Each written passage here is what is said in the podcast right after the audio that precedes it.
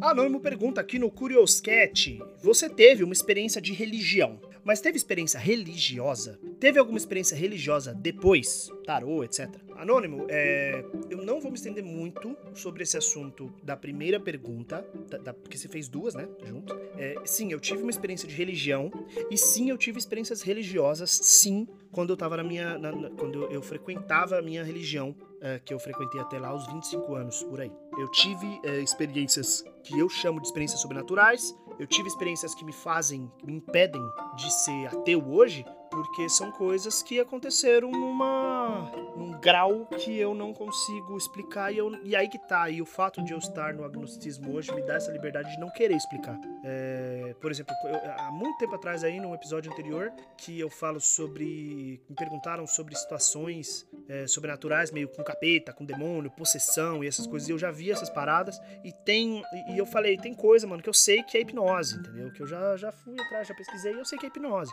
Mas teve uma outra experiência que eu tive na minha vida, que eu olhei e falei, cara, isso aí não é hipnose, isso aí é alguma coisa. Que na época eu chamava de demônio, e hoje eu não sei do que eu chamo mais.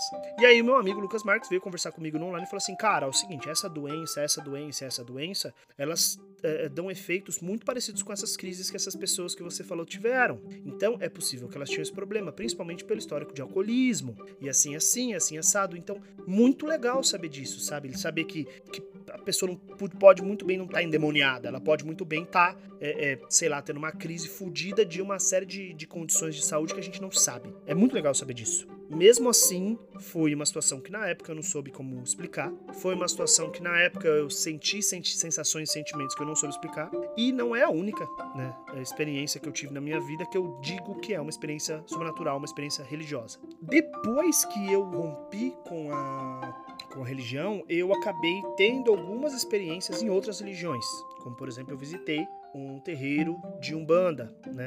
E eu tive. É, eu visitei duas vezes, né? Fui duas vezes diferentes. E eu tive a experiência de estar lá e de ter uma entidade falando coisas para mim que ela não tinha como saber. É, falando coisas específicas, inclusive nome de pessoas, né? E aí eu fiquei de cara, porque eu falei assim: caralho, meu irmão, assim, ninguém me conhece aqui. Como que essa pessoa sabe o nome de, de quem eu tô me relacionando, sabe o nome da pessoa que tá envolvida? Sendo que eu, sabe, primeira vez que eu venho aqui, ninguém aqui me conhece. Então já sim tive experiências religiosas, vamos dizer assim, depois, experiências sobrenaturais. Mas é, é que aí que tá.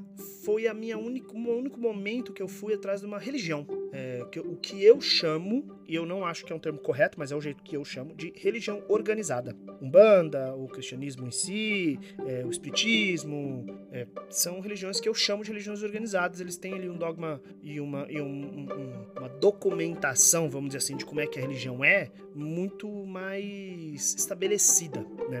Enquanto as minhas outras experiências uh, uh, sobrenaturais, vamos chamar assim, depois disso, hum, foram com coisas que não são organizadas desse jeito. Por exemplo, o tarô. Né? O anônimo ele cita o tarô aqui. Cara, eu acho que o tarô é uma parada muito louca. Eu vou chamar de experiência religiosa? Não. Eu vou dizer que é uma experiência sobrenatural? Hum, talvez é muito louco, eu acho muito louco, porque às vezes o bagulho é, ele, ele bate de um jeito que é inacreditável. E é esse o termo que eu uso, inacreditável, não dá para acreditar. É, mas você olha e fala, eu acredito, por quê? Porque faz muito sentido. Aí o, o sei lá, o meu amigo psicólogo vai vir e falar assim, Ângelo, pô, isso aí é dedução da cabeça. Tá bom, pode ser, beleza, não, não, duvido que seja. Nos momentos que eu tive essa experiência, foram experiências que eu olhei e falei assim, caralho, meu irmão, não sei explicar isso aqui, eu vou chamar isso de não sei.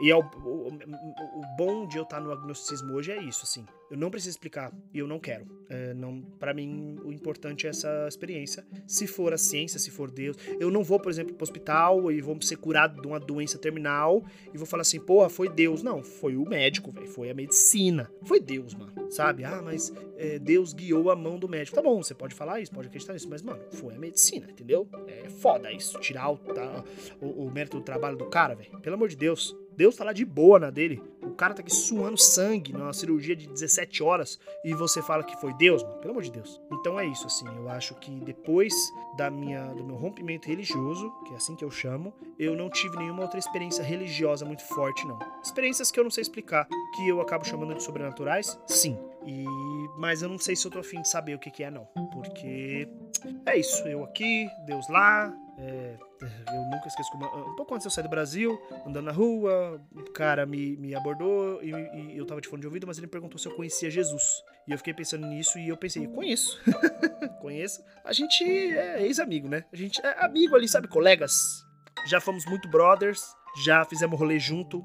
Mas a vida aconteceu, a gente cresceu, hoje eu tô aqui, ele tá lá e tá tudo bem. Vida que segue. Façam mais perguntas sobre esses assuntos lá no retrospring.net barra cronofobia. Beijos e tchau!